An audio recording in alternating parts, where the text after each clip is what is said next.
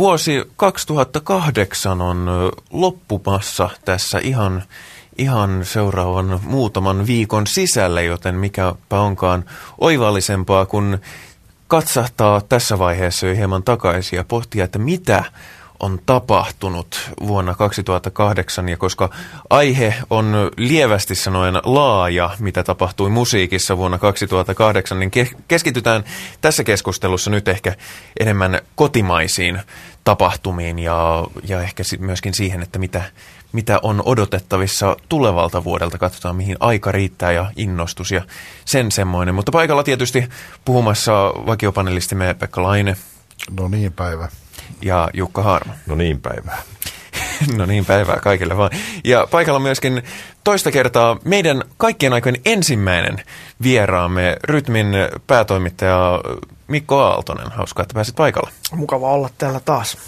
Sen verran varmaan tarkennus, että emme kuitenkaan puhu esimerkiksi klassisesta musiikista, vaan puhumme kaikki paremmin tänään rytmimusiikista, jos Henrik sopii tämmöinen tarkennus tämä, tai tämä, tämä tar- kavennus. Alemmista taiteista. Alemmista niin, taiteista, tämä, tämä, tämä, tarkennus, tämä tarkennus sopii. Mehän, mehän, mehän emme yhtään peittele tätä, sen näkee meidän ohjelmamme nimestäkin, että, että tota, no, me, me, me olemme ihan sujut tämän asian kanssa, ainakin vielä tässä vaiheessa. Mutta vuosi 2008, jäikö mitään mieleen? Oliko, tapahtuiko mitään, mitään joka, joka tulee päällimmäisenä mieleen, kun ajattelee suomalaisen alemman musiikin vuotta 2008, ja jos aloitetaan vieraastamme Mikko Aaltosesta. Ensimmäinen asia 2008. Ehkä, ehkä ensimmäisenä tulee mieleen se, että vuodesta ei tule mieleen mitään tällaisia niin kuin, esimerkiksi PMMPn tota, lopullisen läpilyömisen kaltaisia suuria kansallisia pop-voittoja – et, et hyvää musiikkia tuli paljon, mutta sitä tuli ehkä jollakin tavalla matalammalla profiililla kuin, kuin tota, ö, parina edellisenä vuotena. Tämä ei kai ollut suomalaisen rokin puolella, jos tarkennetaan, niin mikään suurten uusien läpimurtojen vuosi. Onko nyt semmoinen fiilis mullekin on jäänyt? Kyllä se minusta on ihan fakta, jos katsotaan minkälaisia levyjä tänä vuonna on ilmestynyt ja mitä on ostettu ja minkälaisia nimiä tonne on noussut kahinoihin mukaan, niin semmoista, jos PMMP on hyvä esimerkki semmoisesta, joka tuntuu siltä, että tämä tuo jotain uutta yhteiseen pöytään ja tota, ikään kuin säteilee oman itsensä ulkopuolelle ja antaa jotakin näköaloja, että vähän niin jopa, jopa sen kaltaisia yleviä ajatuksia, että näinkin voi näköjään menestyvää popmusiikkia tehdä, niin mitään semmoisia mun mielestä uusia pelinavauksia ei tule mieleen. Mutta voi sitten niin tietysti, jos ajattelee rakentavan ajatuskulun kautta, niin onko tämä ollut sitten tiettyjen asioiden kypsymisen vuosi, että mitä me esimerkiksi, minkälaisia ajatuksia nousee siitä, että ASA nimisen artistin hiphopin kasvattaman musiikin tekijän albumi voittaa teostopalkinnon, eli tämmöisen arvo, musiikkialan arvostetuin julkinen tunnustus menee suomenkieliselle, no sanotaan nyt sitten yleistä rap-levylle. Tai ajatellaan, että, sen, sen, että jonkinnäköisiä tota, kaiken aikaa tapahtuu, mutta ei ehkä, ei ehkä siellä läpimurto puolella. Mutta onko toi sitten, voiko tuollaista ajatella, että toi on läpimurto, ei julkisuuteen, mutta että kulttuurin – kentässä jonkinnäköisiä rusahduksia on kuitenkin tapahtunut. Näette sitten tässä mitään niin on... merkityksellistä tässä tapahtumassa? Niin, siis tuo on hyvä tuo läpimurron käsite kyllä, että senhän ei tarvitse aina tarkoittaa kaupallista ja sitten niin kuin julki, julkisuudessa mitattavaa, mitattavaa läpimurtoa, että, tai siis maksimaalista julkisuutta ja maksimaalista kaupallisuutta. Että tässä Asan, Asan kohdalla voi niin kuin hahmottaa esimerkiksi tämmöisen – tämmöisen kilometripylvään tai, tai niin kuin, tota, vedenjakajan, että kun kymmenen vuotta sitten, vähän vajaa kymmenen vuotta sitten Suomi räppi ensimmäisen kerran tuli, tuli tämä, tämä tota, Fintelligenssien ja seremoniamestarin myötä niin kuin isosti esille, niin silloin intoiltiin siitä, ja esimerkiksi monet, monet vanhat punk-ihmiset intoili siitä, että nyt on niin kuin populaari musiikissa on taas taas ilmiö, ilmiö joka on oikeasti niin kuin vastakulttuuria ja joka on oikeasti tuoretta ja joka ei ole millään tavalla etabloitunut vielä. Kasvaa katutasolta Kasvaa ja ruohonjuuritasolta. Juuri näin. Ja nyt sitten kun Asa voitti teostopalkinnon ja tota, asia noterattiin valtakunnan ykkössanomalehden ykköskulttuurisivulla, niin voidaan tietysti kysyä, että, että kahdeksan vuotta, kun se kesti se Suomi Rapin niin kuin e-, etsikkovaihe ja semmoinen tota, tiet, tietynlainen niin kuin, ää, oppositiossa oleminen niin kuin valtavirran kitararokkiin nähden, että et, et nyt, nythän se on sitten ihan yhtä, yhtä lailla yleisesti hyväksyttyä kuin, kuin tota, kaikki muukin. Joo, ehkä, ehkä kulttuuripiireissä, mutta kyllä nyt väittäisin edelleenkin aika ratkaiseva ero on siinä, että kun fin, tota, kirjallisuuden Finlandia palkinto Sofi Oksanen, en väitä, että enemmistö suomalaisista tietäisi, mutta aika merkittävä osa tietää. Ehkä, kun se voitti, mutta mä sanon, että kuka, kuka tietää, että että Asa voitti teostopalkinnon, joka tietystikään ei markkinoillisestikaan ole samanlainen mm. satsaus. Se jää pakostakin se, mutta kuitenkin ehkä se jotain kuvastaa kuitenkin. Ehkä sitten edelleenkin siitä rokin, rokin asemasta, ainakin tässä rapin, niin kuin, rap, rap-musiikin niin kuin laajemmasta mielenkiinnosta tässä maassa. Mutta totta kai se kulttuurista se merkitsee.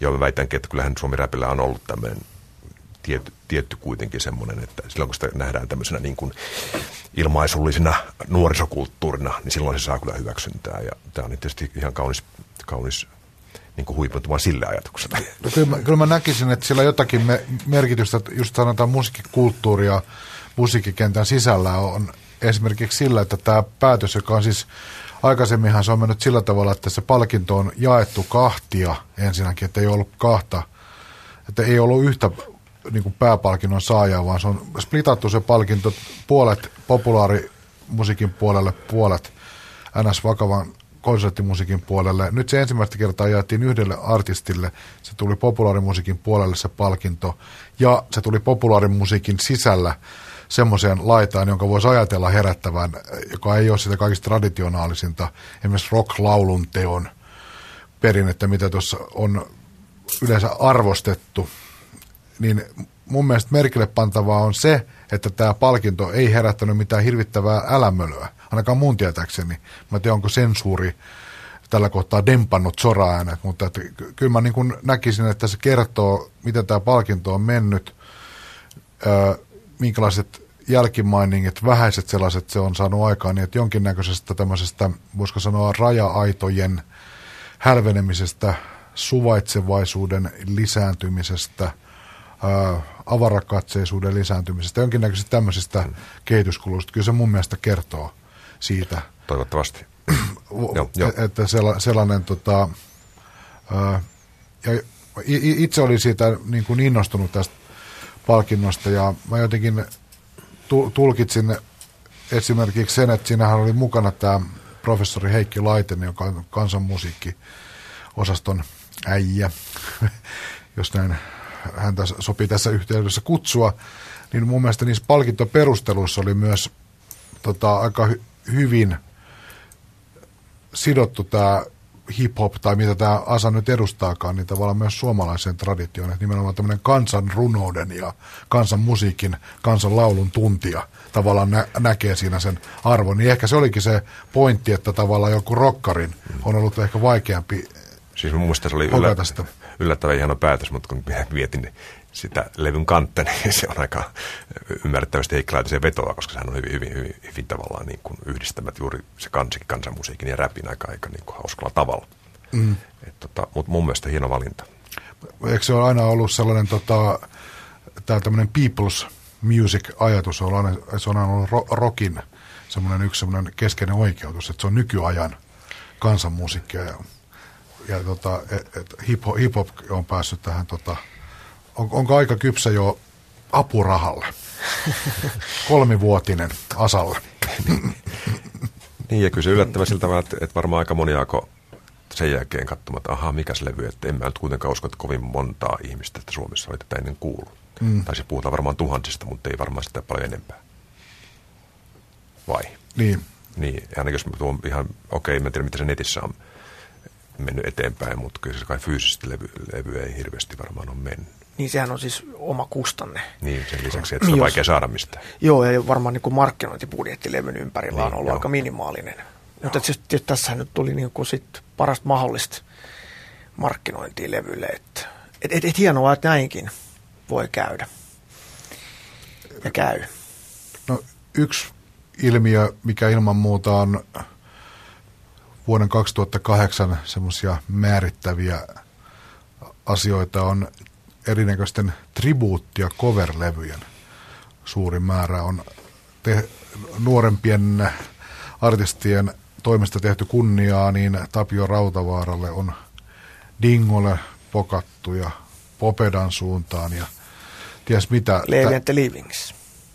Se oli viime vuonna. Oliko viime vuonna? Oli, joo. Okay, joo. Oli. Mutta jossain määrin sen levyn ehkä yllättävä hyvä menestys saattaa olla yksi tota, tekijä tässä tulvassa. Mitäs mieltä me ollaan tällaisesta toiminnasta? Tribuutti- ja coverlevyjen tekeminen. Onko se sattuma, että niitä tulee yhtenä vuotena niin paljon?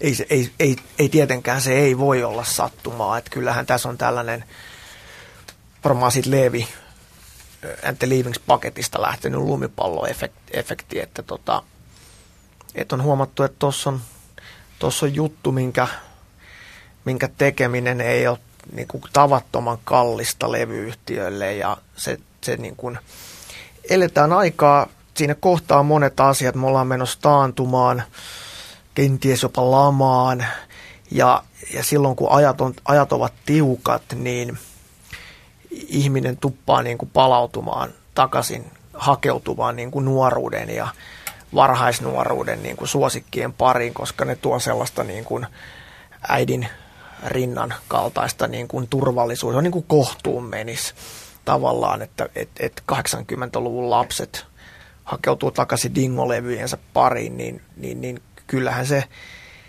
tuommoiset nostalgiat ripit, niin jotenkin ne yleensä ne menee parhaiten niin kuin huonoina aikoina.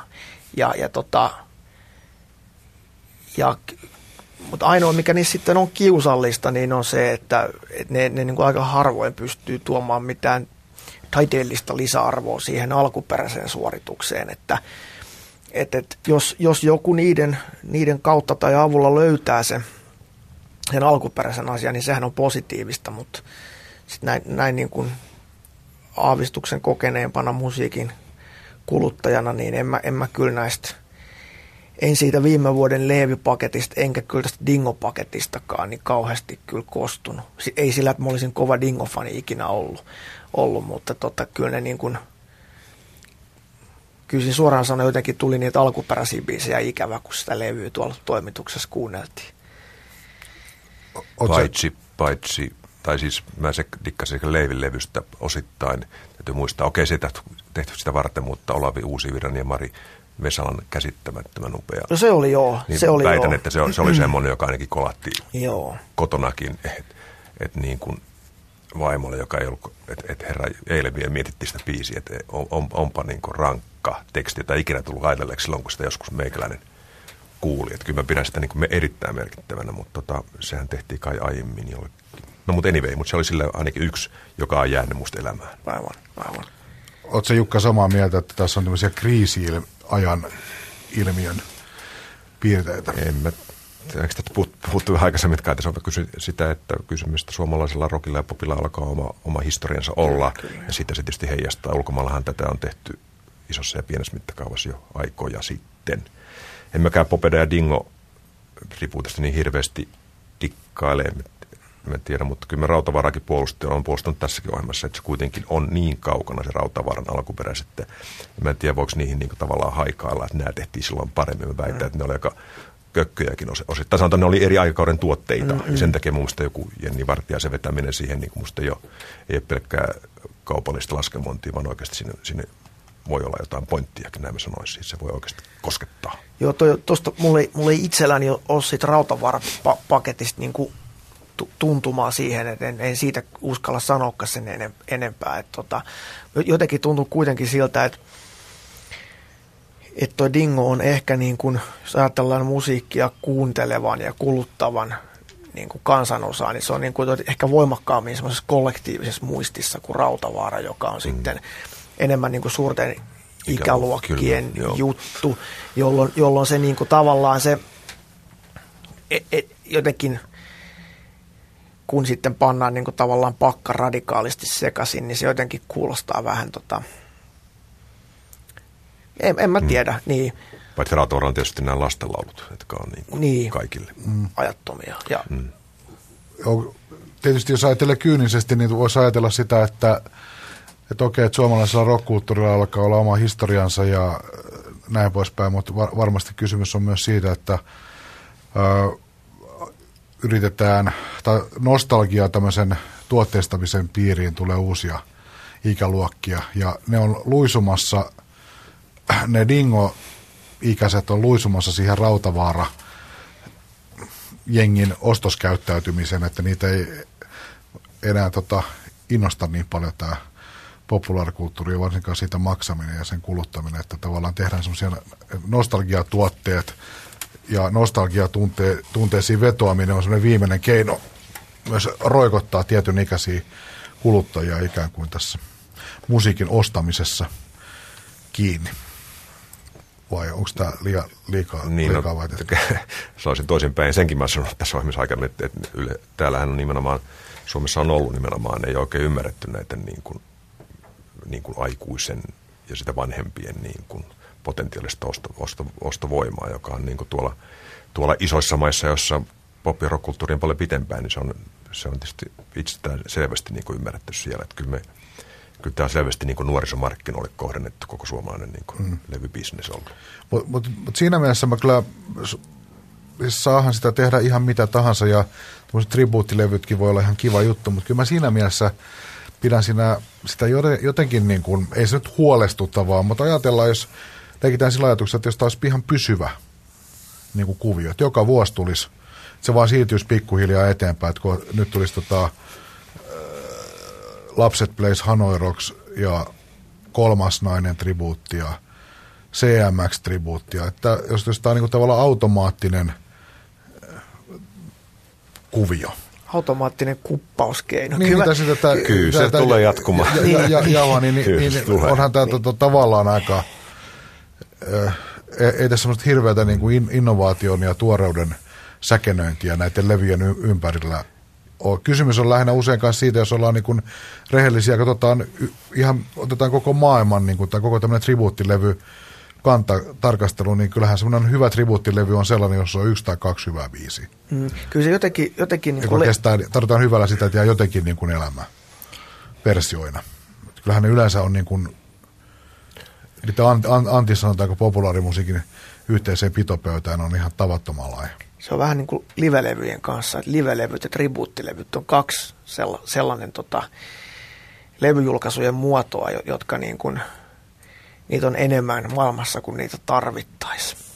Mutta mut tota, jotenkin levy, levy, äänilevyteollisuuden puolesta vähän niin kuin toivoisi, että et, et, et toi ei hirveästi enää kasvaisi toi trendi trendi noihin tribuuttilevyihin, koska nyt tietysti nämä on ollut jo pitkään ollut huonot ajat äänilevyteollisuudelle ja varmaan niin kuin 09 ja, ja sitä seuraavakin vuosi, niin ei, ne ei tule olemaan nyt kauhean paljon parempia ja kaikenlaiset keinot on hakusessa, että millä niin kuin pidetään vene pinnalla, mutta että jos, jos nyt vaikkapa tämmöinen tribuuttilevy buumi sitten niin kuin muuttuskin yhtäkkiä niin kuin yhdeksi niistä – äänilevyteollisuuden niin kuin vetojuhdista, niin kyllähän siinä niin kuin ollaan aika nurkkaan maalattu sitten taas jälleen kerran se homma. Että, että tota, mutta se on tietysti luonteva keino, että ajatellaan, meillä on isoja bändejä Suomessa, joilla on komea historia, komea back-katalogi.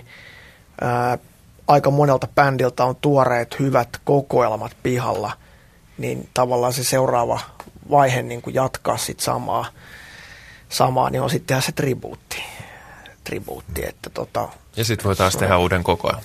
Mutta tietysti Milloin tulee ensimmäinen Pitää. kokoelma tribuuteista? Niinku best of the CMX tributes. Mutta Suomessa, Suomessa tietysti pienet markkinat täytyy muistaa, että kyllähän tribuuttilevyjä tehtiin jo siis 2-30 vuotta sitten. Mä muistan, että Neil Youngin tribuutti oli kova juttu, jumalautaa makeeta. Että mm. kyllähän tämmöinen niin kuin indie-puolen ja tämmöisen niin kuin pienmarkkinoiden kanssa, se, se, mutta se, niitä ehkä arvostaa eri tavalla, kun tämä on niin oikeasti fänien tekemään. Mm. Tämä on vaan niin kuin oikeasti tribuutti, eikä vaan rahastusta. Että kyllä tässä on mun mielestä kaksi semmoista eri, eri niin kuin tasoa. Mm. Mutta Suomi on tietysti liian, par, pieni, liian pieni markkina-alue, että en mä usko, että Disco Ensemble tribuuttia nyt tulee kymmenen vuoden kai kuluttua. Okei, se riippuu tietysti vähän niiden musakin on sen tyyppistä. Mm. Nehän on nähdä sellaista, niin just, tuossa on niin e- ero, jos tuommoisissa niin kuin India alternative-puolen tribuuttilevyissä, jotka on, niitähän on kanssa tehty iät ja ajat, ne, nehän on just semmoista niin kuin fani toimintaa ja use, useinhan niissä on semmoinen tota, hauska piirre, että ne tehdään sillä tavalla, että bändit maksaa itse ne osallistumisensa näihin systeemeihin aika, aika nimekkäiskin kuvioissa. Ja se on vähän eri, erityyppistä tämmöistä niin kuin toimintaa. Että, että, tota, siinä haetaan, haetaan, tai se lähtee eri pohjalta. Mutta niissäkin on ihan samat ongelmat. Nekin on tavattoman epätasaisia ja niissäkin se kaunis ajatus on ehkä usein se paras juttu. Että no par, parhaimmillaan jos, joskus tota, tota, luin jutun roska, roskaa elokuvista, että ne on parhaimmillaan sillä tavalla, että kuulet niiden nimen ja semmoisen parivirkkeen mittaisen tiivistelmän juonesta, niin se on kaikista helpoin tapa nauttia niistä. Että se katsominen on jo paljon kivuliaampaa hommaa, niin noistakin voisi sanoa, että, että tribuuttilevyt on semmoisia, että wow, ai sillekin on tehty ri, tribuutteja tribuutti sillä jollakin obskurilla bändillä. Ketä siinä on mukana? Sitten sä kuulet niitä bändin nimiä ja aika, aika kovia nimiä, mutta sitten sun ei tarvitse kuunnella sitä. Sitten voitko tästä kaksi mainittua, että mitkä kovasti kiinnostavia on siis live ja tribuuttiin. Eilähän me kuultiin Disco Ensemble live tribuutti. Pete Ky- kyllä. Tuhoisi Se oli etu, etuajassa, niin tuhoisi seuraavaksi. Niin, joo. Tota, no okei, okay, ollaan nyt suht yhtä mieltä siitä, että mitään massiivisia uusia läpimurtoja ei suomalaisessa musiikissa ole nähty, mutta mitkä on ollut sellaisia asioita, jotka teitä Henkkoht on sävättänyt tänä vuonna?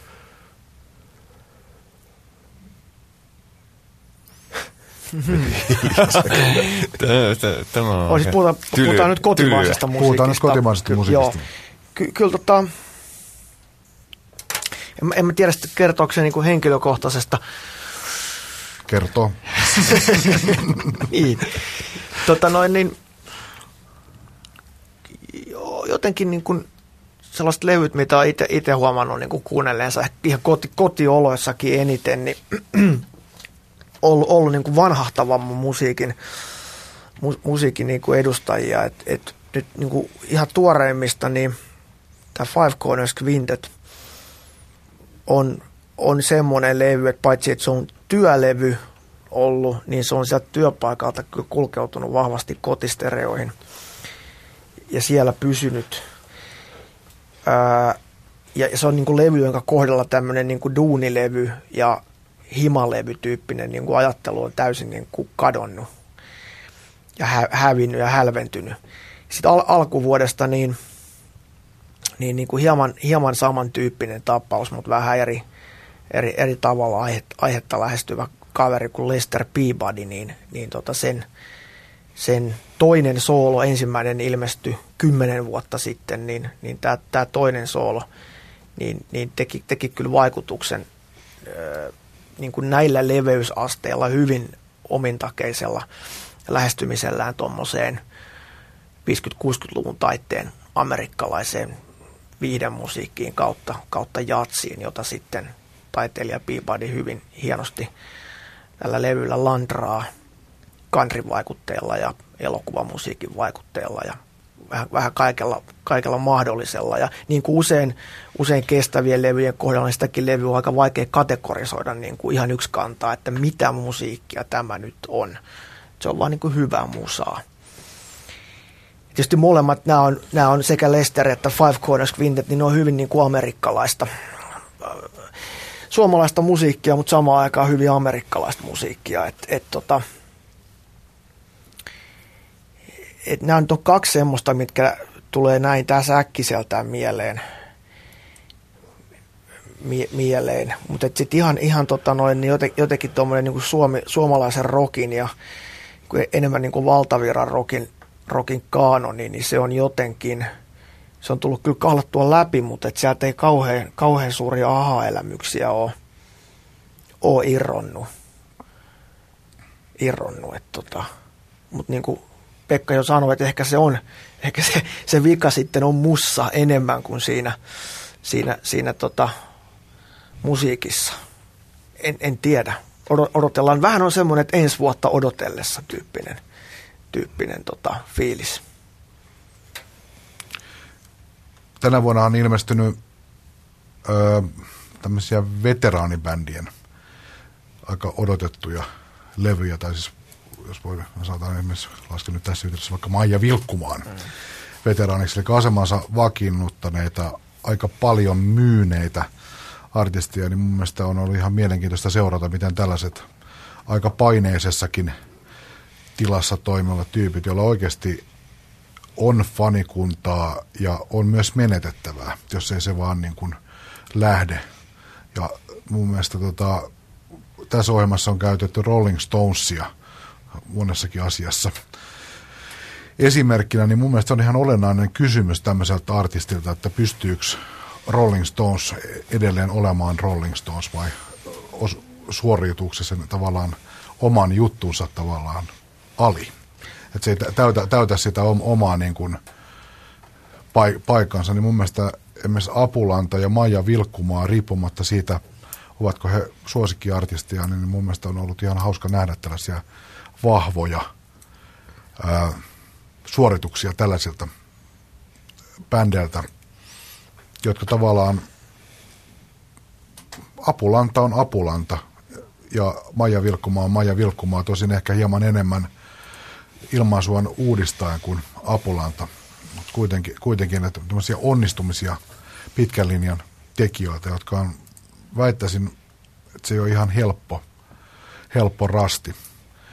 Suomalaisen, suomalaisen tota, rockkulttuurin esimerkiksi tämmöinen biisintekijä, arvostus ja biisipainotteisuus. Luulen, että se on semmoinen te- homma, joka ei millään tapaa niin kuin helpota. Esimerkiksi kun Maija Vilkkumaa pannaan ensimmäinen single uudelta levyltä ulos, niin kyllä se on aika semmoinen tiukka paikka, että no millaista sieltä on nyt tulossa, kaikki kuuntelee vähän korvatöröllä ja on aina myös niitä piikittelijöitä, jotka on niin kuin ensimmäisenä va- valmiita ampumaan alas just tällaiset julkaisut, niin mun mielestä on aika, aika tota hyvin hoitanut hommansa. Ekotrippi, sama juttu. Rasmus, samassa, Joo. Sama, tai sama kategoriaa tässä Joo, kohtaa. On. No, no Rasmus on tietysti mielenkiintoinen keissi, että Rasmu, Rasmuksen kohdalla niin kuin ainakin mun mielestä se ei ole niin kuin täytä niitä odotuksia, mit, mitä, mitä siihen on. Tota, hattu pois bändillä siitä, että olet tavallaan aika avoimesti, mitä ikinä tällainen menestyvä bändi ei mun mielestä yleensä puhu, sitä, että on ollut vaikeaa ja että ovat itse olleet pettyneitä edellisen levyyn ja tuntunut siltä, että inspiraatiota on puuttunut ja nyt on lähdetty tekemään tavallaan uutta tulemista nimekkäiden taustavoimien kanssa ja hirveällä väännöllä, niin jotenkin tuntuu, että sitä panostusta ei ole kyllä ihan saatu tulemaan ulos sen musiikin kautta. Tämä on vaan siis ihan Joo. O, o, oma tuntuma siitä. Joo, jos mä ajattelin, mä itse asiassa ehkä juuri kun tuolla keskellä Suomirokissa ei ole niin hirveästi tapahtunut, niin ehkä kuunnellut jopa aika, aika marginaistakin tämmöistä, tämmöistä utumusiikki suomalaista, joka on ollut aika jännää. Ja tota, mutta kyllä, jos ajattelee, niin kyllä se Rasmus Rasmus on mielenkiintoinen keissi, koska mulla, mä tykkään monesta sen uuden levyn raidoista, mutta jotenkin tässä voisi etuviisana tai jälkiviisana sanoa, että onko, onko siinä nyt yritetty teke, tehdä semmoista mainstream-levyä semmoiselle mainstream-markkinoille, jota ei enää ole olemassakaan? Se on muuten hyvä kysymys. Mulla tuli jo tuossa alussa mieleen semmoinen, kun todettiin, että tällainen niin PMP-läpimurron kaltainen juttu tältä vuodelta on niin kuin jäänyt uupumaan. Tai niin kuin Apulannan vuoden 1995 läpimurron kaltainen niin kuin hieno single-markkinoiden nokittamisilmiö ja kaikki muut.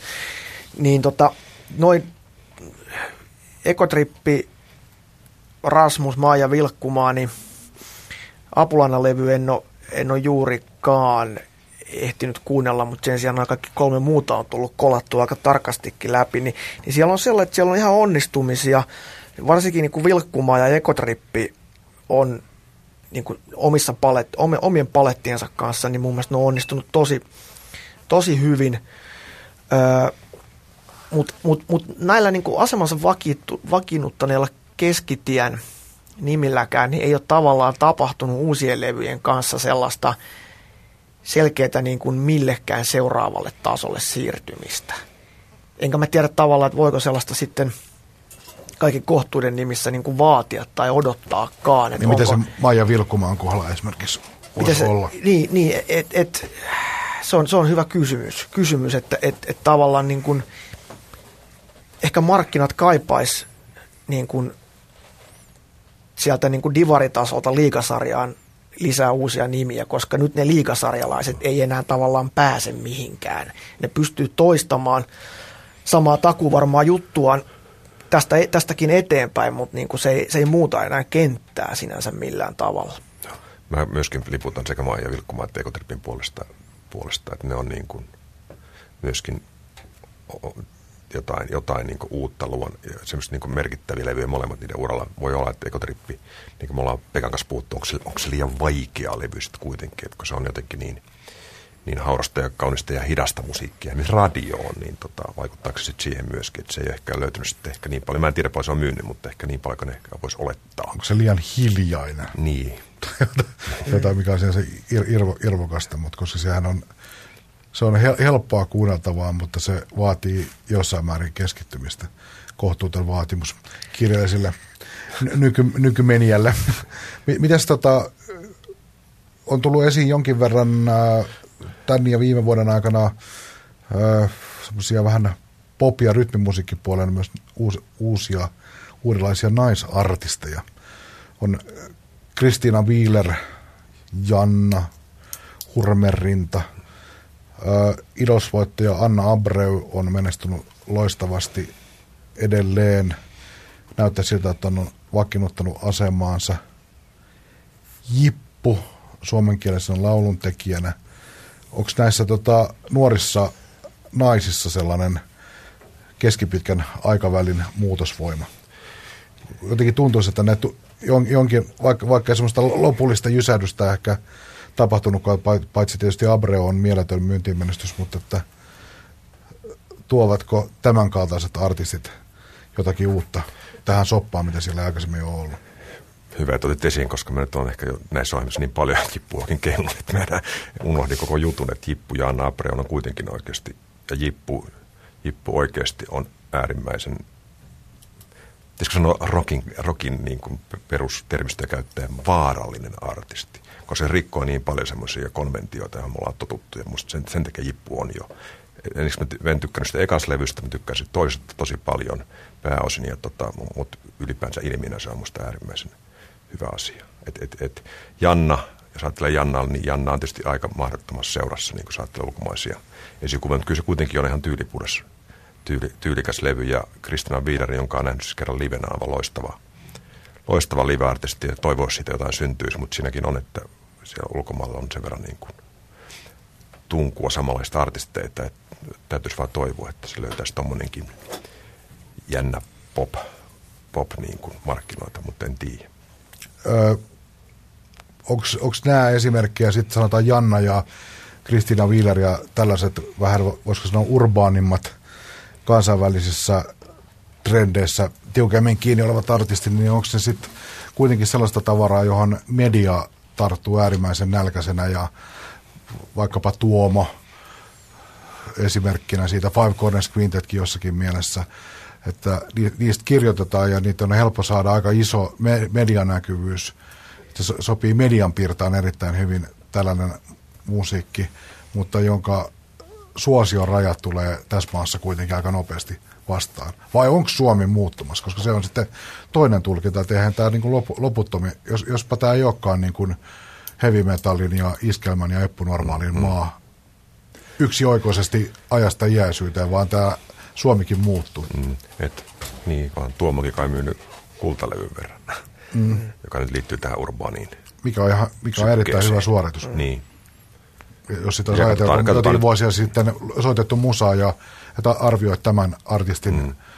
myyntiluvut. Ja Five Corners on ma- maailmanlaajuisesti, okei okay, en tiedä Suomessa kuinka paljon se edelleen myy, mutta tota, se on 5000 maailmanlaajuisesti. Mä en tiedä, oliko se 10 000 Suomesta mitä Jot, onkaan. Jotain sitä, mikä sekin on ihan hyvin. Joka on niin kuin, toi uudessa olisi kyllä potentiaalia myydä enemmänkin varmaan näillä mm. markkinoilla. Joo, varmaan tuossa on se, niin kuin, että osittain tämän, nimenomaan tämän tyyppiset artistit, niin, joilla ei ole erityisen niin kuin, leimallisesti suomalainen se imago, toisin kuin esimerkiksi suomeksi tekevillä metalliyhtiöillä. Niin ne, ne, ne kilpailee, kilpailee niin kuin ulkomaalaisten kanssa, siskojen ja veljen kanssa. Ja ny, ny, nykypäivänä niin kuin kuluttajat on muuttunut sillä että se et, et tavallaan niin kuin sillä e, urbaanin musiikin ja rytmimusan kuluttajille, niin se, sillä ei ole merkitystä, että onko se artisti jenkki vai britti vai suomalainen. Että se ainoa, ainoa, milloin painoarvoa, niin on se, että toimiiko se musa. Ja sehän on, se on, se on niin kuin mielenkiintoinen kehityskulku kyllä, että tota, et, et siellä on aika, aika niin kuin mielenkiintoisia nokitustilanteita syntymässä. Että kyllä mä luulen, että, että tota, jos Amy Winehousein seuraava levy on todella huono, niin voi olla, että Stupidosopissa, niin soldikkari, nuori soldikkari ostaa mieluummin se tuomolevy, jos se on parempi. Mm. Et, et varsinkin mm. niin tuossa tossa genressä, niin se on, se on niin kuin muuttunut. Et sit, se kulutuskäyttäytyminen on erilaista kuin vaikka metallipuolella, jossa niin kuin ollaan, ollaan todella uskollisia. Ja, ja hankitaan niin kuin joko kaikki mahdollinen tai sitten, sitten niin kuin esimerkiksi tämmöinen niin kuin metallipiireissähän tietynlainen niin kuin kotimaauskollisuus on ihan erilaista kuin sitten taas tuolla niin kuin vaikkapa urbaanin musan dikkareiden keskuudessa. Että tämä niin kuin on myös pirstaloitunut tämä kuluttajakunta sitten, sitten niin kuin vuosituhannen alun jälkeen. Ja se, se niin kuin jatkuu varmaan se pirstaloituminen koko ajan. Että,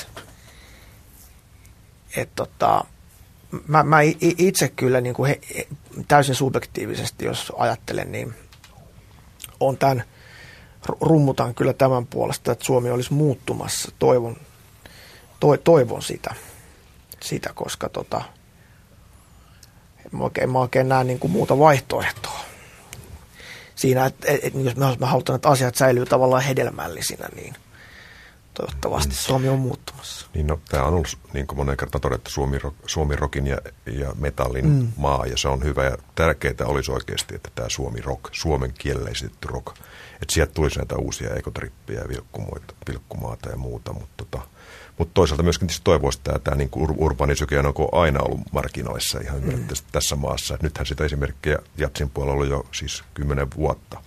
Et, et se, se ammattitaito kasvaa ja se, se, se on se, se niin kuin vaatii sitä, että, että tämä, tämä niin kuin Jannat ja Kristina Piilerit nousee sieltä. Mm.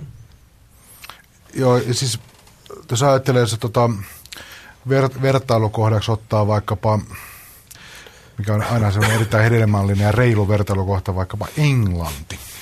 Niin tota, siellä kun ajattelet, että siellähän on paljon semmoisia musiikin, mä oon pop-tähtiä, tällaisia niin kuin, tosi mainstream pop-nimiä, vaikka UB40 ja Simply Red ja tällaisia nimiä, jotka on niin kuin kymmeniä miljoonia myynneitä, niin ne on tyypillisesti pop-artisteja, jotka ovat kasvaneet mustan musiikin parissa. Et ovat kuunnelleet pelkkää soulia ja regeitä käytännössä koko ikänsä. Se on ollut siellä englantilaisen ka- kaupungin musiikkia myös valkoisten nuorten piirissä. Niin nythän on kasvamassa Suomessa – uusia musiikintekijäpolvia, jotka on ihan natiaisesta asti kuunnellut lähes pelkästään tällaista afroamerikkalaista rytmimusiikkia, joille ei ole että aikaisemmat jo tämmöiset soulin ja vastaavan musan tekijät, niin on, ne on, ikä, niillä on aina ollut rock ja vaikka metalli tai joku tällainen tausta, josta on sitten pikkasen niin kuin opittu pois ja sitten ruvettu tekemään vähän toisenlaista kroovea. Niin nythän tulee koko ajan enemmän ja enemmän sellaisia musan tekijöitä, jotka kasvaa tähän rytmimusiikkiin. Ja mä oon siitä ihan varma, ja sen, sehän näkyy ja kuuluu nyt jo tosi selvästi. Ja mä oon ihan varma siitä, että se vaikutus tulee voimistumaan, ja se tulee nostamaan tämän tyyppisen musan tasoa koko ajan. Ja kyllä mun mielestä tota, vaikka tuo räppipuoli ei ole tota, sillä tavalla kaupallisesti niin paljon framilla kuin jo, joitakin vuosia aikaisemmin, niin kyllä mun mielestä sieltäkin tulee koko ajan sellaista mielenkiintoista, myös sellaista niin kuin sekatyyliä. Että siellä on vahva tämmöinen niin kuin rytmiosaaminen, mutta sitten just tota, tekstipuolella tuodaan semmoista suomalaista ky- kylähullutta ja härskiyttä ja meikäläistä sellaista luonteenlaatua siihen, jos syntyy musta todella meheviä kombinaatioita. Joo, kyllä tästä täytyy muistaa, että kai Pori Jatsille jonkinlainen kunnia sillä tavalla, että ne on, ne on tuonut näitä rytmän blues-artisteja, uusi, uusia, Mary. Bligea ja Alicia Keysia, ne on vetänyt hyvin myöskin yleisöä, että kyllä se jotain kertoo muutoksesta. Kyllä, ja pos- positiivista mun mielestä niin tästä Suomi-vinkkelistä on nimenomaan se, että nämä suomalaiset artistit niin tiedostaa sen paineen, paineen siinä tekemisessä, nimenomaan soul-puolella, että, että niiden pitää, sen tuotannon ja biisien pitää olla yhtä hyviä kuin muiden kansainvälisellä kentällä toimivien, tai, tai niin kuin ei ole muuten jakoja. Että hip-hop-puolellahan tämä ei ole vielä ihan, ihan sama asia, että, että niin kuin räppi, räppijengi on se on, se on sillä tavalla niin kuin samantyyppistä kuin metalliporukka ainakin vielä toistaiseksi, että, että ollaan kotipaikka ja kotiseutu ja kaveriuskollisia ja, ja, ja tota noin, niin se on niin kuin hyvin yhteisöllistä se kuluttaminen. Mutta soul-puolella, niin, niin kyllä noin hubat ja tuomot kun ne tekee, niin, niin, niin kyllä ne tietää, että se tason pitää olla ihan samaa kuin, kuin tota, on niin kuin – esimerkiksi näillä uusilla briteillä, brittitulokkailla. Että ei siitä voi kauheasti jäädä jälkeen, jos, jos halutaan, että se levy liikkuu. Joo, ja sitten no hip tietysti on, että suomen kieli on myös yksi tavalla, mikä sitoo sitä Suomeen. Ja on se toisaalta vähän jakautunutta se kenttä, että on niitä, jotka tekee sitä musiikkia tietyn kansainvälisen, voisiko sanoa, formaatin mukaisesti, ja sitten niitä, jotka pelaa omaa peliä. Et siinä on aika, aika tota, isoja eroja näiden juttujen välillä. Että kyllä tietysti kaupallisesti menestyneimmät hip-hop-artistit, jotka on varmaan tänä vuonna ehkäpä, olisiko Cheek ja Elastinen, niin tota, kyllä ne tietysti on aika vahvasti sit, niin kun, ei nyt jäljittele, mutta sanotaanko synkassa sen kanssa, mitä tuolla maailmalla, lähinnä Yhdysvalloissa – huseerataan. No miten tämä vanha mantra, että Suomi on hevimaa, onko siinä tapahtunut nyt 2008 mitään, mitään tota, nytkähdystä mihinkään suuntaan vai pitä, pitääkö, vanha mantra kutinsa? No en tiedä, jos puhutaan nyt laajasta yleisöstä, niin kyllähän tämä on nyt tällä hetkellä Lauri Tähkämaa. jos ajatellaan, että siellä on sata, sata paljon yli sata myytyä levyä ja, tota, ja koko levy tullut ja konseptia ja kaikkea muuta, mutta kyllähän se on niin kuin tämän hetken suuri akti, että se ei ole ei, niin kuin Suomessa, että laajalle yleisölle, että Nightwishin jälkeen, niin se on nyt sitten, jos edellisenä vuonna Nightwish oli niin kuin eniten myyty levy, se on nyt Lauri Tähkän vuosi. Niin, Myös se oli viime vuosi. Se on tu, tuore, eikö, eikö vuosi, sehän on tuoreen tämmöinen megailmiö. Mm. Siis virka ihan iältään nuorin tämmöinen super niin, jolla on pitkä Pääla, ura, päälavojen. Pää, niin, mm. on kuitenkin suhteellisen lyhkäisellä aikaa, mutta mm. päälavoilla vaikka on pitkä ura takana. Joo, tu, tuore, tuoreemmin niin kuin breikannut. Joo. Niin jääköhän niin. sitten tällaiseksi niin kuin ainoaksi lajissa tyyppiseksi, että, että en tiedä, että riittääkö sitten niin kuin Laurin tavallaan vetovoima ja massa vielä, vielä niin kuin kuljettamaan Suomea pois niin kuin – sieltä heavy metallin syvimmästä ketosta. Mutta mut, mut on, on siinä, niin kun, mä en tiedä kuinka salaisia kabinettilausuntoja nämä ovat, mutta mä muistan tällaisen kommentin kuulleeni tuolta Urho Kekkosen kadun keisarin suusta, että, että tuota vuonna 2010 niin öö, eräälläkin suomalaisilla festivaaleilla esiintyvien metallimäärien bän, niin kuin metallibändien määrä puolit, puolittuu vähintään. Et kyllä siellä niin kuin alallakin on jo tällaista niin kuin valtavan ilmiön yli seuraavaan vaiheeseen katselua, koska pakkohan se on, metalli, tämä metallibuumi on varmaan niin kuin, jos ajatellaan suomalaisen rokin historiaa, niin se on varmaan nyt niin kuin pitkä, pitkäkestoisin yhtäjaksoisesti näin isona vellonut buumi. Ja jos, jos se jää niin kuin ikuisesti päälle, niin se on kyllä ensimmäinen lajissa, joka niin tekee. Ja mä, mä en ihan, ihan niin kuin siihen, siihen jaksaisi uskoa, että siinä niin käy. Var, varmaan niin kuin metallin asema tulee jäämään vahvaksi, mutta, mutta jossain vaiheessa se, kyllä se jää, jäävuoren huippu varmaan on saavutettu tietyllä tavalla jo. Mä, lu, mä luulen, että siis metallin ja globaalistikin niin metallin perinteinen olotila on sellainen, että se on valtava ja sitten se on samalla niin kuin underground. Tai ei nyt underground, mutta semmoinen alakulttuuri, että se elää omaa elämäänsä piittaamatta hirveästi, mitä, mitä tämmöisessä valtavirran popkulttuurissa tapahtuu. Mutta sen alakulttuurin koko luokka on niin suuri, että siellä to, toimitaan, esimerkiksi rahavirrat ja muut on todella merkittävät ja ne isot bändit on isoja, vaikka ne huseeraisi pelkästään siinä omassa skenessään ilman, että on yhtään lehtijuttua missään valtavirran le- lehdessä. Musa ei soi missään radioissa, telkkareissa missään ei näy, näy mitään vilahdustakaan, niin silti puhutaan todella aika isoista niin, bändeistä. Jos katsoo tämän, tämän vuoden noita juttuja, mitkä on tota, niin eihän siellä, sielläkään, okei, uusia nimiä tulee siitä, kun se on niin mielettömän tota, dynaaminen nimenomaan se bändikulttuuri, että sieltähän tulee uusia bändejä koko ajan. Mm. Mutta, mutta tavallaan ne semmoiset äh, isot jutut, niin on, alkaa olla myös niin virka, virkaajaltaan aika pitkiä. Mm.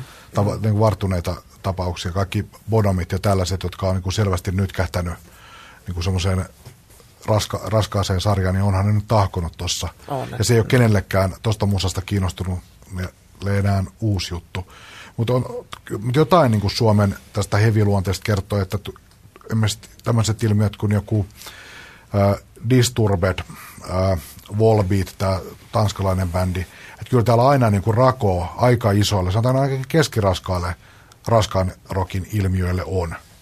Että kyllähän se on musta kuvaavaa just joku, että tämmöinen Disturbed-nimi, joka ei tietenkään nyt ole sekään ihan uusi bändi, mutta että yhtäkkiä se vaan pölähtää, että se on niin kuin teinilehtien kansissa ja jäähalli on täynnä ja monet eri radioasemat soittaa. Ja tota, on se näin. Ja Tietysti... ka- kaikki nämä tota, ö, sama, sama joku vanha bändi Kansan Roses, niin jos katsotaan tätä ma- maailmanlaajuisesti, miten se levy on mennyt, tämä Chinese Democracy mennyt, niin kyllä tämä on niitä paikkoja, missä se on mennyt erittäin paljon kovemmalla suinnalla läpi kuin monessa muussa. Kyllä tämmöinen perus on joo. Niin, tänä, tänä vuonna... Rikkaus on olemassa, joka ei, mä uskon, että se häviää mihinkään. Joo, koska tämän vuoden eniten myyty ulkomainen tulee olemaan ilmeisesti Metallica, 70, mm. 70 000. Jos ajatellaan, että Amy Winehouse oli viime vuonna eniten myyty, niin Metallica pääsee kuitenkin niin kuin kolminkertaiseen määrään. Mm. Joo. Tietysti kertoo tämän, tämän markkinan vedosta. Kyllä, kyllä joo. Tietysti me ollaan vähän semmoisen niin kuin, me ollaan ehkä vähän semmoisen tavallaan niin kuin tietyllä tavalla harhan vallassa, että metalli on tavallaan ollut niin kuin suomalaisen rokin peruskallios aina. Sehän ei, sehän ei ole ihan niin. Et jos, me, jos nyt ihan suurennuslasin kanssa aletaan käymään – suomalaisen rokihistoriaa läpi niin kuin Raittisen veljeksistä tähän päivään, niin me huomataan, että siellä on ne tietyt, tietyt, tietyt hetket, joilla tavallaan metalli on niin kuin itsensä istuttanut tähän tähän kuvioon ja, ja, ja ne ensimmäiset isot, isot metallivoittokulut, niin ne oli vasta 80-luvulla. On, on. 80-luvun loppupuolella. Nimenomaan koko rockarien aika 80-luku mehän lähinnä naurettiin suomalaisille heville. Niin, niin. niin. Et, et se, se, ja, ja sitten siinä kuitenkin niin kuin sen... No Zero Nine oli semmoinen ehkä ensimmäinen, joka tuli tuosta no, lonkalta mieleen, joka Joo. oli kuitenkin jo vähän niin kuin Joo. vakuutti Joo. jollakin tasolla. Sen ensimmäisen niin kuin vauhti, vauhti ja rässimetallin niin kuin tota, Hulabalon jälkeen, niin siinä oli 90-luvullakin semmoinen suvanto, suvantovaihe ihan selkeä, jolloin metalli ei kauheasti listoilla, listoilla eikä päälavoilla juhlinut, että tota, et, ei se ihan sellaista iki, ikiroutaa ole tähän ollut, ollut mutta katsotaan nyt sitten, tämä on tietysti ollut niin, tai 2000-luku on ollut niin hurja, hurja mm. metallin vuosikymmen, että et, et varmasti se tulee niin kuin jäämään jollain tasolla, niin kuin Pekka sanoi. Mutta siis joo, toi, toi vähän, että mistä me nyt puhutaan, puhutaan me suomalaisesta musasta vai suomalaisten musiikkimausta. Kyllä mä väitän, että 80-luvulla jo se metallin rooli on aika vahva. Ei suomalaisen musan, niin kuin, että, että suomalaisia merkittäviä metallibändejä olisi ollut. Mutta jos olisi laskettu 80-luvulla suomalaisten Iron Maiden ja Metallica-fanien ja Dio ja Wasp-fanien määrä yhteen, niin kyllä se oli niin kuin dominoiva. Mm. Kyllä se näkyy, tavallaan se näkyy sitä kautta, jos katsotaan, otetaan tietty läpileikkaus niin kuin tietyn ikäisestä suomalaisesta bändeistä, kenellä on me, jonkina, kenellä metalli on ollut sellainen näytellyt merkittävää roolia omassa niin kuin soittoharrastuksessa tai musadikkauksessa, niin kyllä, se, kyllä sen rooli on tosi merkittävä. Et se, et se on sillä tavalla niin kuin mutkan kautta myös vaikuttanut, mutta, se, mutta, mutta sitähän ei ole arvostettu ja sitä ei ole pidetty minään. Sitä on pidetty vähän niin kuin valtamedian näkökulmasta siis semmoisena lähinnä ikävänä asiana, että se on niin suosittu, että siitä on nyt ruvettu kirjoittamaan, koska siitä on tullut niin helvetin iso, että siitä on vähän pakko kirjoittaa. Ja just tämmöiset niin kuin lordi-ilmiöt, vaikka mä tiedän, että sitä ei välttämättä nyt kannata pitää siinä keskeisenä indikaattorina, kun ruvetaan metallin merkitystä mittaamaan, mutta kuitenkin tämmöiset lordi-ilmiöt hän kertoo siitä, että ne paisuu niin isoiksi, että niihin on pakko reagoida. Jonakin toisena ajankohtana vähän aikaisemmin, kun sitä lordista ei olisi tullutkaan niin iso juttu, niin ei kukaan olisi täällä mainstream-puolella tarttunut koko ilmiö millään tavalla tietyllä tavalla tietysti vähän surullista niin kuin musiikin näkökulmasta on se, että, että kun kahden tai 30 vuoden päästä, päästä niin tota, katsotaan taaksepäin, että mitä, mitä, mikä on se joku yksittäinen asia, mikä 2000-luvun ensimmäisen vuosikymmenen valtavasta metalliaalosta muistetaan, niin kuin, minkä, minkä kansan syvät rivit muistaa, niin totta kai se on se, se, on se tota, vanhanen näyttämässä, näyttämässä tota heavy, heavy-merkkiä. Lordin kanssa vai kenen kanssa se nyt olikaan siinä iltapäivälehen kuvassa, mutta nehän on niin kuin näitä väläyksiä nimenomaan, jotka tulee sitten mieleen, mieleen ihmisille. Vaikka pinnan alla on ollut niin kuin 50 todella hyvää bändiä, bändiä että ne jää sitten elämäalan alan ja asian harrastajien keskuudessa ja levy, levysoittimista totta kai, mutta että, että tätä ehkä tarkoitinkin just tällä, että se jäävuoren huippu on niin kuin tietyllä tavalla. Joo, semmoisena niin kuin, voisi sanoa yleiskulttuurinen, keskitien julkisuuden näkökulmasta se on... Sa- niin, niin. Ja, siitä mä oon ihan samaa mieltä, mutta mä uskon, että vaikka se valahtaisi takaisin, sanotaanko enemmän semmoisen heimokulttuuriksi, niin se heimo on ihan järjettömän iso. Ja aivan varmasti. Nightwish tietysti täytyy mainita tässä mm. Kyllä. Lordi-yhteydessä. Missä on tietysti ihan musiikillisetkin syyt, että se on just se bändi, joka on sa- saanut tota, aikaan se, mitä on saanut. Tässä ollaan aika synkästikin asiaa käsitelty, käsitelty niin konkretisoitin, konkretisoisin asiaa vielä sitä kautta, että tässä tutkailtiin ennen ohjelmaa ja mä oon tutkaillut tässä itse asiassa ohjelman aikanakin ihan konkreettisia myyntilukuja ja en nyt rupea lukemaan nimiä ja numeroita tässä missään nimessä, mutta, mutta kun tutkailen näitä lukuja ja vertaan niitä aikaisempien vuosien lukuihin. Siinä mielessähän nämä on vielä, vielä vähän vääristyneitä nämä luvut, että joulumarkkinathan on vasta tulossa ja se on se kaikkein suurin levymyynnin aika, mutta kuitenkin vaikka, vaikka niin kuin tuplattaisiin – kotimaisten myy- levyjen myynti, mitä meillä on nyt täällä myydyimpien levyjen listalla, niin ne ei silti pääse lähellekään 2007 myy- myydyimpien levyjen top viiteen, tai ehkä hädintuskin saattaa, saattaa joku päästä sinne. Saat, saatika sitten vuoden 2006 myydyimpien levyjen joukkoon, että, että siis todella huimasta pudotuksesta levymyynnistä on, on kyse ja mun mielestä, niin kuin tässä on puhuttukin ihan sisällöllisesti, mitä siinä on, niin mun mielestä näin, näin huimaa pudotusta niin kuin kahden vuoden väleillä ei, ei voi oikein perustella sillä, että levy, levyteollisuudella menee huonosti, koska täällä on niin kuin tämmöisiäkin niin kuin Rasmus, josta viitattiin Rasmuksen aikaisemminkin pari, muutama vuosi sitten, se oli niin kuin se oli, sitä hehkutettiin suurin piirtein seuraavaksi Nightwishiksi suuruudestaan. Poets of the Fall oli hirvittävän iso juttu ja nekään ei enää, ei enää oikein vedä sitä. Ja tässä mainittiin Lauri Tähkänkin levy, joka on myynyt yli 100 000 levyä, niin 70 000 niistä 100 000 on myyty viime vuonna. Mutta toisaalta, toisaalta mun mielestä se kertoo nimenomaan siitä ääniteteollisuuden laajemmasta murroksesta, että sinne, minne se muutos purasee, on nimenomaan tämä tähti. tähti, kaarti ja eniten myyvät valtavirran aktit. Ja se toimi ala on vaikeuksissa, mutta, mutta mun mielestä on tavallaan ihan järkevää. Mun mielestä se on, se on itsestään selvä reunaehto tänä aikana, kun musiikista puhutaan, että, että levyjen myynti on la, laskevaa, että jos tavallaan on mahdollista puhua myös musiikista irrallaan siitä ja että, että ääniten myynti ja musiikin kondis ei ole, ei ole yksi ja sama asia ollenkaan. Aivan. Ja toinen, toinen, mikä aina sotketaan tietenkin, niin on, on se, että äänilevyteollisuuden kriisi ja niin kuin musiikkiteollisuuden kriisi. Että et meillähän on musiikkiteollisuuden niin kuin toinen, toinen päälaita, eli live business, niin taas voinut paksummin kuin aikoihin. Että et, et,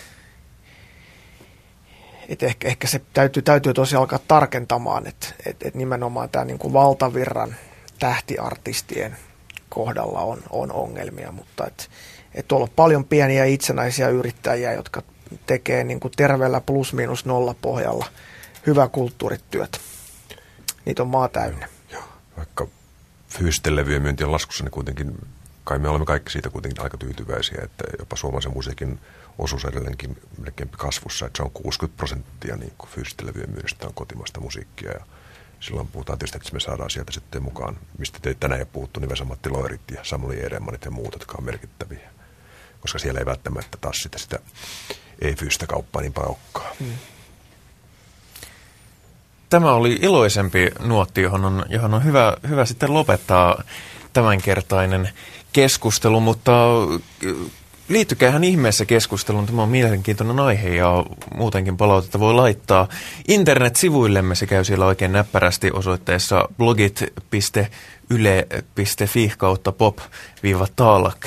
Ja sieltä löytyy myöskin kaikki vanhat jaksot, podcast-syöteosoitteet ja jos kuuntelette tätä radiosta, niin sieltä kuulee myöskin aivan kaikki, tai siis aivan koko ohjelman radiosta, kun kuullaan vain ensimmäiset vajaa puoli tuntia.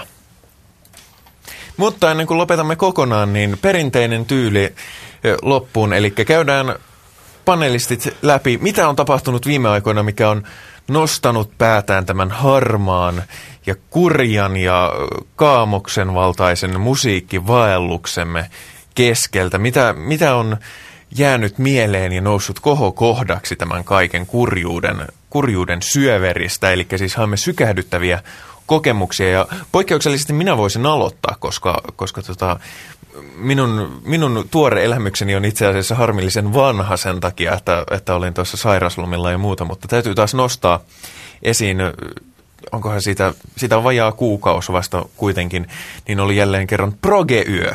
Ja sehän täytyy aina nostaa, nostaa esiin, että Progeyö on hieno, hieno instituutio suomalaisessa radiossa, radiossa ja se, se ilahduttaa aina. Ja erityisesti sieltä haluaisin nostaa kappaleen, jonka esitti Moon Garden-niminen italialainen proge ja Tämä oli ihan tuoretta uutta, uutta musiikkia ja kappale oli That Child, joka vaiku- vakuutti minun hyvin henkilökohtaisella tasolla, koska se kertoo lapsesta, joka käyttäytyy hieman eri lailla ja ehkä diggailee vähän eri asioista koulussa ja sen takia tulee hyljeksityksiä, syrjetyksiä, jopa ne niin kuin auktoriteettien taholta ja joutuu siitä kärsimään ja minä samastuin siihen kovasti. Joskin ironista on, että minun syrjäytymiseni ja hylje, hyljettyksi jäämiseni johtuu, johtui niissä piireissä aika pitkälle siitä, että minulla oli pitkät hiukset ja kuuntelin progemusiikkia aikana, jolloin se oli hyvin, hyvin epäsuotavaa, epä, epäsuotavaa sosiaalisesti, joten... joten mitäs, mihin, itse aiheutettua. mitäs, anteeksi, miten tähän sanoo Progeon tuottaja Pekka Laine? Tämmöiseen palautteeseen. No, se on, tämä on, me kuuntelemme tätä erittäin tyytyväisenä. mihin, siis... mihin tästä on siis päästy? Ei yhtään mihinkään. no, tuosta tota, on pakko ottaa kiinni tunnelmasta toiseen. Kyllä mun on pakko sanoa, että kun tätä ohjelmaa, ohjelmaa tota, nauhoitetaan, niin edellisenä päivänä tuli Idols semifinaali, viimeinen TVstä, niin kyllä musiikkiin liittyvä, liittyviä tunnekuohuja, jos mä ajattelin, niin kyllä se Parkko Seppeten putoaminen oli kyllä ihan voimakkaimpia shokkeja tässä vähän aikaa. Musta mä olin, mä olin taas tota, virittäytynyt erittäin voimasti, voima, voimallisesti Idols taajuudella ja mä ajattelin, että, tota, että kerran, kerrankin tulee Idols voittaja, jossa on niin kuin jotain järkeä ja ei nyt sitten tullutkaan. Mutta me tota jatketaan tästä tulevissa ohjelmissa tarkemmin.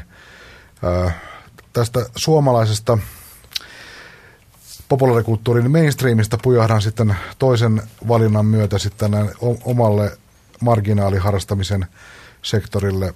Tota, ostin tämmöisen levyn, kun laulajan nimi on Little Willie John, joka on siis tämmöinen vuonna 1969 kuollut amerikkalainen rhythm blues laulaja, jonka... Saanko korjata vuonna 68? 68 kuollut äh, rhythm blues laulaja, jonka tota, tunnetuin kappale lienee Fever, siis tämä, tämä, tämä Evergreen-numero. Erittäin hieno tällainen, voisiko sanoa, blues esisoul laulaja, niin häneltä on ilmestynyt sellainen levy äh, vuonna 1966, hänen viimeiset nauhoituksensa. Se on tota, tänä päivänä aina etsitään, pitää olla hyvä tarina ennen kuin levy on kiinnostava, niin tässä on hyvä tarina. Hän oli, istui vankilassa murhasta ja hän oli lomilla ja kävi tota laulamassa parin päivän aika tiukalla aikataululla muutaman biisin purkkiin Capitol-levyyhtiön studiolla Los Angelesissa. Fantastinen tällainen soul blues-levy, jota voisi verrata esimerkiksi Bobby Bland-tyyppisen artistin tuotantoon – jäi julkaisematta. Oli sopimusepäselvyyksiä ja levyyhtiö ajatteli, että ehkä tähän ei kannata hirveästi panostaa, kun sillä on tuo murhatuomio tässä päällä, niin eikä tästä ei kuitenkaan mitään tule. Ja on tosiaan, niitä tulee joka päivä, julkaistaan jotakin sellaista, jota ei ole koskaan ennen julkaistu. Mutta tämä on tässä niin kuin mustan musiikin haarukassa yksi kovimpia, mitä on tullut vastaan, semmoisia, että on täysin ar- arkistoissa maanutta kamaa. Ja tosiaan aikanaan on tehty ja miksattu ja duunattu ihan valmiiksi albumiksi, joka vaan jätettiin. Ei kannata julkaista. 1966 on levyn nimi, Little Willie John. Pitäisikö ottaa kiinni vai on tämä vieraan eniksi? No tota, mä tuossa mietin kanssa pitkään, että mikä, mikä nyt on semmoinen, mennään liikaa samoille taajuuksille Pekan kanssa. Meinasin sanoa, että Arthur Alexanderin Greatest kokoelma, joka on tuossa ollut himmassa voima, voimasoitossa, koska rouvakin tykkää kovasti Go siitä, siitä, siitä, siitä tota, ä- äänestä. Mutta kyllä niinku ihan äkkiä tuli viime lauantai ja sunnuntai välisenä yönä ollessani soittamassa levyjä eräässä punavuorelaisessa yökerhossa, niin DJ-kollega päräytti levylautaselle varoittamatta tämmöisen islantilaisen tota, laulaja, lauluntekijä laulajattaren kuin Emilia Torriinin uudelta levyltä, niin biisin Jungle Drums. Ja tota, mulle tämä Torriini myöhemmin heti opin, että hän on jo ilmeisesti kuusi albumia, albumia julkaissut brittiläisen legendaarisen Indiemer Craft Raidin suojissa, mutta tämä oli sitten mä niin kuin vähän tyypitin sitä uutta levyä sunnuntaina. Sunnuntaina ja se on aika viehättävä, viehättävä miksaus tota, skaata dapia ja, ja, ja tota, tuollaista niin folk, folk-poppia. Hyvin omintakeinen, niin kuin hellyttävä laulaja. Hienoja, hienoja ää, persoonallisia biisejä – ei kuitenkaan sorru semmoiseen niin kuin Björk, Björk-tasoiseen niin kuin ohuen ylä, yläpilveen, joka mut niin kuin taiteellisimmillaan jättää vähän vieraaksi. Että toimii sekä niin kuin kotona että klubilla. Emilia Torrini on artisti. Levy on muista, oli, muistaakseni nimeltään Me and Armini.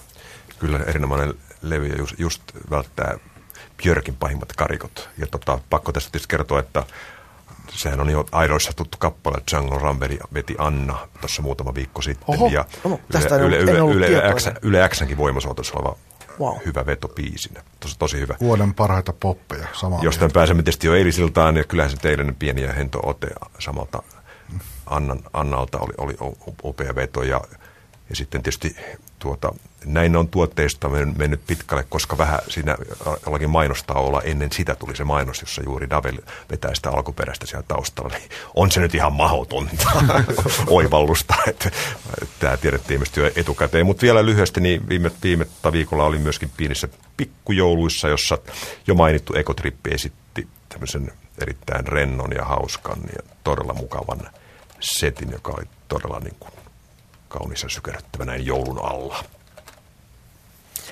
Asia selvä. Tähän lopetetaan tämänkertainen ohjelma tällä kertaa. Kiitän totta kai vakiopanelisteja Pekka Laine ja Jukka Haarma, mutta ennen kaikkea vierastamme Rytmi-lehden päätoimittaja Mikko Aaltosta.